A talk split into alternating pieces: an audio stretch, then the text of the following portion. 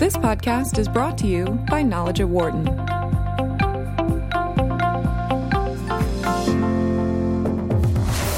From the campus of the University of Pennsylvania Wharton School, this is Knowledge at Wharton on Business Radio. Here's your host, Dan Loney. Hi, everybody, and welcome to Knowledge at Wharton here on Sirius XM 111 Business Radio, powered by the Wharton School. Thanks for spending part of your day with us. How many times have you had to deal with that annoying pop up ad when you go on the internet? Well, Google is now trying to do something about it if you use their Chrome web browser. They are now using an ad blocker to make the experience hopefully better for consumers. But what impact will it have for users as well as on business on the business end for Google itself? We turn that question and others to Andrea Matwyshyn, who is a professor of law and professor of computer science at Northeastern University, as well as an affiliate scholar at the Center for Internet and Society at Stanford University. And also joining us uh, is Zubair Shafiq, who's an assistant professor in computer science at the University of Iowa. Andrea, as always, great to talk to you. Thanks for joining us today. My pleasure. Thank you. Zubair, great to have you with us. Yep, nice talking to you. Thank you. So, Andrea, give us a kind of a rundown here of of what consumers are actually going to see, and and what are your thoughts on uh, Google taking this step? Sure. So, what we have here is an industry consensus that was created through a standard setting body that a certain category of the worst offenders of internet advertisements that block usability and people having easy access to the underlying content on websites, these are the ads that Google has decided it's going to take a step on blocking. And this is a positive step for users, certainly, but it's only going to affect, estimates say, approximately 1% of the types of ads that we see. But nevertheless, it is a positive step because it addresses some of the worst offenders in terms of making the web difficult to use for the rest of us, for consumers. Zubair, what are your thoughts? So there are some opinions um, which actually say that this does not go far enough.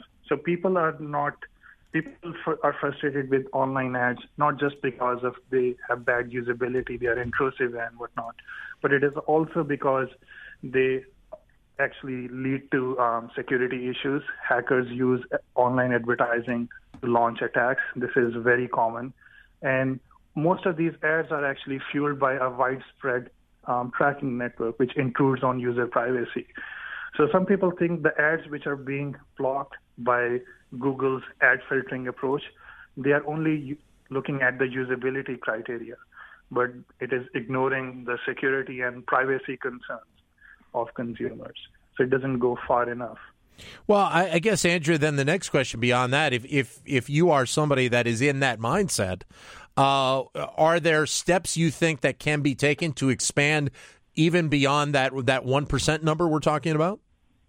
Yes, there are certainly third party plugins that you can download that will block additional advertising on your own browser with extensions. The challenge is that sometimes these individual downloaded uh, add-ons will either miss some of the advertising that you were hoping they will block, or they will block too much and make certain sites harder to use for you. But nevertheless, there are third-party solutions that help. Um, though I completely uh, agree uh, with my esteemed co-commentator that there are serious security concerns uh, that ads present and so uh, Google, I think, does better than than many sites in thinking about the impact of third-party security. For example, in their listings in their search engine, they will flag unsafe uh, air quotes as they deem them. It's uh, to try to protect users. And so um, I agree that we can certainly step up this uh, third party auditing function to make the web safer and ultimately everyone benefits because advertisers who are providing advertisements that are presented in a way that nevertheless uh, engage users in inobtrusive formats, they win because users are more likely to not be mad at them and perhaps purchase their product. And certainly nobody needs security compromised websites, and that would lead to loss of trust in the web and commerce through the internet. And we definitely don't want that as a society. Well, Zubair, when you're looking at uh, this part of the internet and the advertising piece to it, uh, and, and, these ads specifically, uh, I, I, think there's probably still a lot of, of question amongst consumers and people using the internet of who is really responsible for these these type of ads popping up. So who who in your mind, I don't want to necessarily say blame, but but who is responsible for this? So a lot of these um, bad experiences happen on news websites because news websites drive a majority of revenue through advertising, and it is like easy to fall into the trap that you can think that I can make more money if I just put in a lot more ads on my site and I allow ads which actually involve much more tracking. And when you fall into that trap, you are more susceptible to having uh, bad ads, uh, which harm usability, which also um, come at a price of user privacy and security. 844 942 7866 is the number if you would like to join in with your comments or questions. We're talking about the addition of Google and the ad blocker that they are going to use on their Chrome uh, uh, platform. 844 942 7866. Or if you'd like, send us a comment on Twitter and we can bring it up on the show in that manner at Biz Radio 111, B I Z Radio 111, or my Twitter account, which is at Dan Loney 21. So, in terms of, all of the companies that, that kind of encompass search right now, Andrea, uh, where do we stand on the use of ad blockers? And obviously, it seems like we need to go further at some point. Uh, so, we see these initial first steps being done with respect to helping protect consumers against security problems and against uh, overly intrusive ads.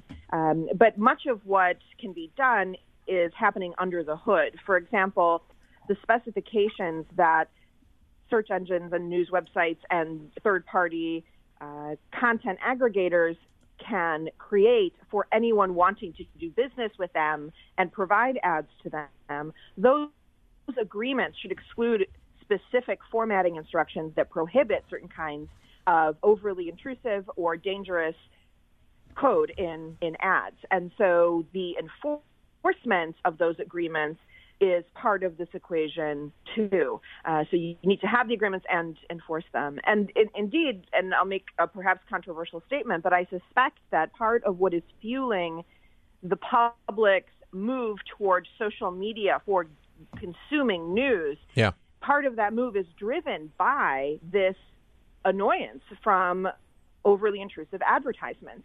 When you get your news from Twitter or Facebook, you have a pre curated list, and your initial cut in just seeing the headlines doesn't involve getting exposed to random overly intrusive ads in a way that you're not expecting because you have set some modicum of control over the way that Twitter and Facebook present your content generally.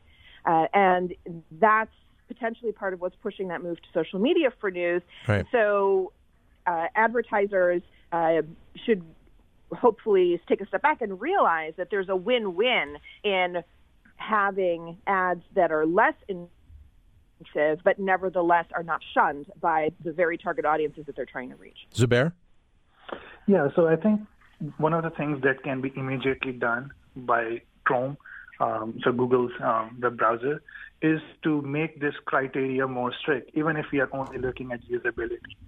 So right now, the criteria to block certain ads ads comes from this coalition for better ads. They have come up with this better ad standard. And right now, the initial standard w- asks web browsers to block only four out of roughly 50 different ad experiences. So there are many more ad experiences which are certainly annoying to users. So I do expect going forward that as this standard evolves, as more and more um, um, advertisers get, get involved and more consumer advocacy groups also get involved in this process, that the coalition for better ads would consider the possibility of including other types of intrusive ad experiences um, to be blocked by default in web browsers. How big of a problem in your mind is this uh, level of malicious advertising right now, Zubair? It's actually a big problem right now. And we hear these reports all the time. And for example, it was recently reported for Forbes. So Forbes was um, actually running an ad block detector. So when they would actually detect that people on their site are using an ad blocker, they would stop them and force them to disable their ad blocker. And right after that, um, Forbes was actually susceptible to malicious advertising. Their website was used to serve malicious ads, which would trick people into installing bad software. So this is a common occurrence, and this is not something that is going to go away anytime soon, simply because of the complexity of the online advertising. Basically, websites have practically little control over what kind of ads are shown on their sites. Andrea, it means they cannot oh. regulate this. Okay, I'm sorry, Andrea, go ahead. Um, yes, so it's certainly a, a, big problem, and it's going to expand into other types of potentially dangerous situations. So, really, this question of security of third party content generally ties into the broader questions of security that Dan, you and I have talked about many times on this show. And yeah. it's about keeping control of the information that's within the scope of your enterprise. If there's something being piped into your site, you need to take reasonable precautions to ensure that you're not exposing your user base to a potentially dangerous situation because it will blow back on you, both from a, uh, a public relations standpoint, but eventually will legally arrive at the point where there is a type of almost premises like approach to a website. I, I made this analogy in an article I wrote a long time ago. If you're a store in physical space and you're selling things and you're inviting customers in, well, when someone's in your store, you have a duty to make sure that that store is safe right. for your customer. Right. And we haven't extended that doctrine to the web, but it's a very, very logical extension for us to engage in. You are inviting these people in, and as a consequence, you are sort of their take, caretaker in that situation because they don't know what they're going to encounter on your website. And we're seeing this with ads, but we're also seeing it, for example, with unpatched vulnerabilities that are being leveraged to insert things like cryptocurrency miners, basically turning the unwitting consumer masses into miners that are collaborating un, uh, without consent in uh, unknowingly mining coins for the person who is pulling the strings behind the scene and has injected this code into websites. So this is about advertising, but it's actually about security yeah. more broadly and about exploiting consumers in ways that they don't even know are happening and harnessing their computing power for things that they don't want to be participating in. Well, and, and when you're comparing the two, I mean, we're talking about uh, the the problem of, of, these issues being dealt with with the companies like the search companies like Google. Uh, the fact that you know the internet is obviously so much larger than individual websites. Obviously, it's you know millions of them making it up. Uh, that the combining together to become one. The, the concern of the internet obviously has has a greater uh, potential positive if you are managing it, it, well, but also a greater potential negative if you're not, Andrea. Exactly. Nobody wants to get the reputation as a seller that you have good stuff in your store. Oh, but there might be a secret uh, rob storeroom who may jump out and take your wallet if you're not paying attention. Nobody wants to get that reputation in physical space. And so it's the same question in the digital uh, marketplace. You need to think as a, as a company, as a seller, or as someone accepting third party ads, you need to think about that notion of your website as part of your operation, an extension of your physical presence, and to make sure that people are protected because you have superior knowledge about the way that that website works versus the unwitting consumer who's just trying to buy something from you or read your articles on your news website or engage with content in other ways that you're providing. And it seems like that obviously it has to be, Andrea, uh, the companies like Google and, and, the, the retailers that are on the internet that have to be at the forefront of this because for the majority, uh, you would think, uh, the consumer doesn't have this at the forefront of their thought process. They, you know, they just go along thinking, for the most part, that the internet is a place to be able to find news and and buy things. They don't necessarily go in behind the walls of it to really dig deeper. Yes, exactly. Nor do they have the skills right. to really analyze the code of a particular website and identify the six potentially malicious threat vectors and assess the full scope of the risk profile that they're assuming on themselves and what the attack surface is. This is something that experienced security experts need to be helping consumers with. And companies like Google have top notch security teams. And so they are doing a public service by being more aggressive in protecting all of us. And that, as a consequence, will aid their reputation. And so it's a win win, really, for companies like Google to be leaders in policing the unsafe content on the internet in terms of the, the code potentially maliciously exploiting user machines. They win, consumers win, people trust the internet more, everyone makes money. It's a, a logical step forward. We are joined on the phone by Andrea Matwyshyn of uh, Northeastern University, Zubair Shafiq of the University of Iowa. We're talking about uh, Google's uh, adding in an ad blocker to their Chrome uh, platform, 844 942 7866. Or if you'd like, send us a comment via Twitter, either at BizRadio111 or my Twitter account, which is at DanLoney21. Zubair, when you think about the business side of this for a second and Google taking this step, how do you think this impacts them as a company?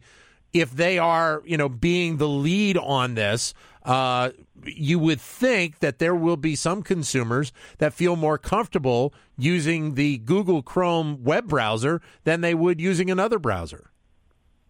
Yeah, I think the reason Google has launched ad filter or ad blocker built into Chrome is because they are reacting to this increased propensity among consumers to use ad blockers like AdBlock Plus, uBlock which block all advertising.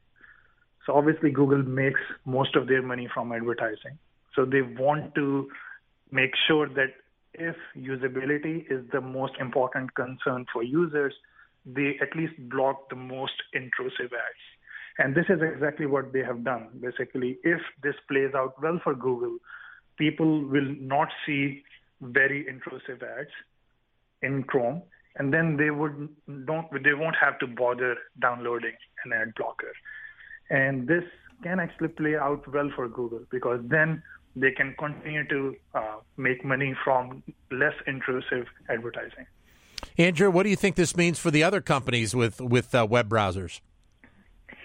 Well, it certainly certainly encourages them to consider similar measures and potentially to compete and to step up the game and become the browser that is even more user friendly and more aggressive about blocking ads. And so having good old fashioned competition happen in this space with respect to consumer protection would certainly be welcome from the side of users who regularly experience uh, unfortunate advertising encounters that limit their ability to uh, to access content. So hopefully this will spark a horse race of sorts that will end up benefiting consumers and simultaneously preserve the ad ecosystem uh, in a more reasonable way for companies that are engaged with uh, that buying and selling of advertisements. Zubair? Yeah, I would like to point out that um, Chrome is actually not at the forefront of this. So they okay. are actually themselves responding to not only these third party ad blocking extensions, but also other browsers having built in privacy protections. So, for example, Apple has an intelligent tracker prevention tool that they rolled out last year. Similarly, Firefox, with the recent update, they have also built in uh, a tracker blocker tool to protect user privacy when people are using Firefox. So Chrome is kind of actually, in my opinion, actually lagging behind other leading browsers, um, which are not only trying to protect user privacy, but also help usability. I would also like to point out another like browser startup, Brave. So it is a browser which has ad blocker built in. So they not only block ads, they also block trackers. And so there's a lot of innovation happening, and I think uh, big internet companies like Google, they actually have a lot of catching up to do if they want to be at the forefront of user experience and help protect user security and privacy. Are are there still companies out there, Zubair, that have not made this uh, this switch that that are doing uh, uh, web browsing and search? Um, yeah, so I think, for example, Microsoft. Um, so Edge, their new browser, still does not have any built-in support for tracking um, or ad blocking. Microsoft is part of the Better Ads um, consortium, which is um, leading this effort to block ads which are most intrusive, but they have not yet rolled this out in their web browser. 844 942 7866 is the number if you would like to join in. Andrea Matwyshyn of Northeastern University joining us, Zubair Shafiq uh, joining us uh, from the University of Iowa. 844 942 7866. Or if you can't get your phone, you can send us a comment via Twitter, either at BizRadio111 or my Twitter account, which is at DanLoney21. Eh, with all of this, at least understanding, Andrea, and some of these moves that, that these companies are making, including Google, you're talking about, as we said, uh, you know, a, relatively small portion of the ads that uh, that are seen out there on the internet right now. That being said, we are moving in the right direction, uh, and it feels like at least the recognition is there that this is something that has to be addressed and will continue to be addressed as we move along. Yes, and I hope that it will stimulate the creation of new business models that are not ad dependent. We're at the point where the internet is mature enough that there are many people with the discretionary income and willingness to pay for an ad free internet. And we haven't seen a robust rollout of an ad free internet business model. In 1999 and 2000, when the internet was still new to most people, it's reasonable to argue that the ad supported ecosystem was the logical choice to get people hooked on using this new technology platform that provided content, etc. But at this point, the internet is so interwoven with every aspect of the daily life of consumers that it's a missed business opportunity not to develop a parallel offering that is ad free. People will pay and will enjoy their browsing experience to a greater extent, and that too will help usability. And so you can have one ad facilitated version of your site and one ad free version of your site. Um, and your loyal customers will be more, more than happy to compensate you as a consequence. Google, in particular, would be able to roll out an offering like that, and um, either through the Chrome browser or through their search engine. Uh, there are lots of different ways to structure it, um, but people would be willing to engage with an ad-free pay as you go a structured offering at this point. Zubair, your thoughts?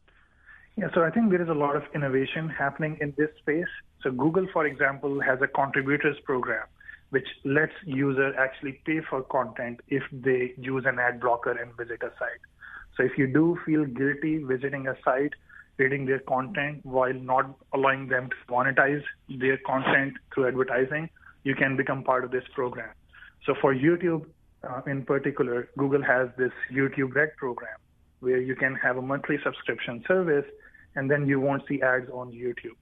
There are some other interesting innovations happening in this space because of these new technologies like blockchain. Yeah. So Brave, for example, has a blockchain based solution to actually have uh, publishers earn money when people visit their site. So they are, have a blockchain based solution where people can put in some money and as users visit different sites, the browser will automatically um, distribute money to advertisers which have visits from users. Great having you both with us today. Thank you very much for your insight. Thank you, Andrea Zubair. Thank you as well. My pleasure. Thank you. For more insight from Knowledge at Wharton, please visit knowledge.wharton.upenn.edu.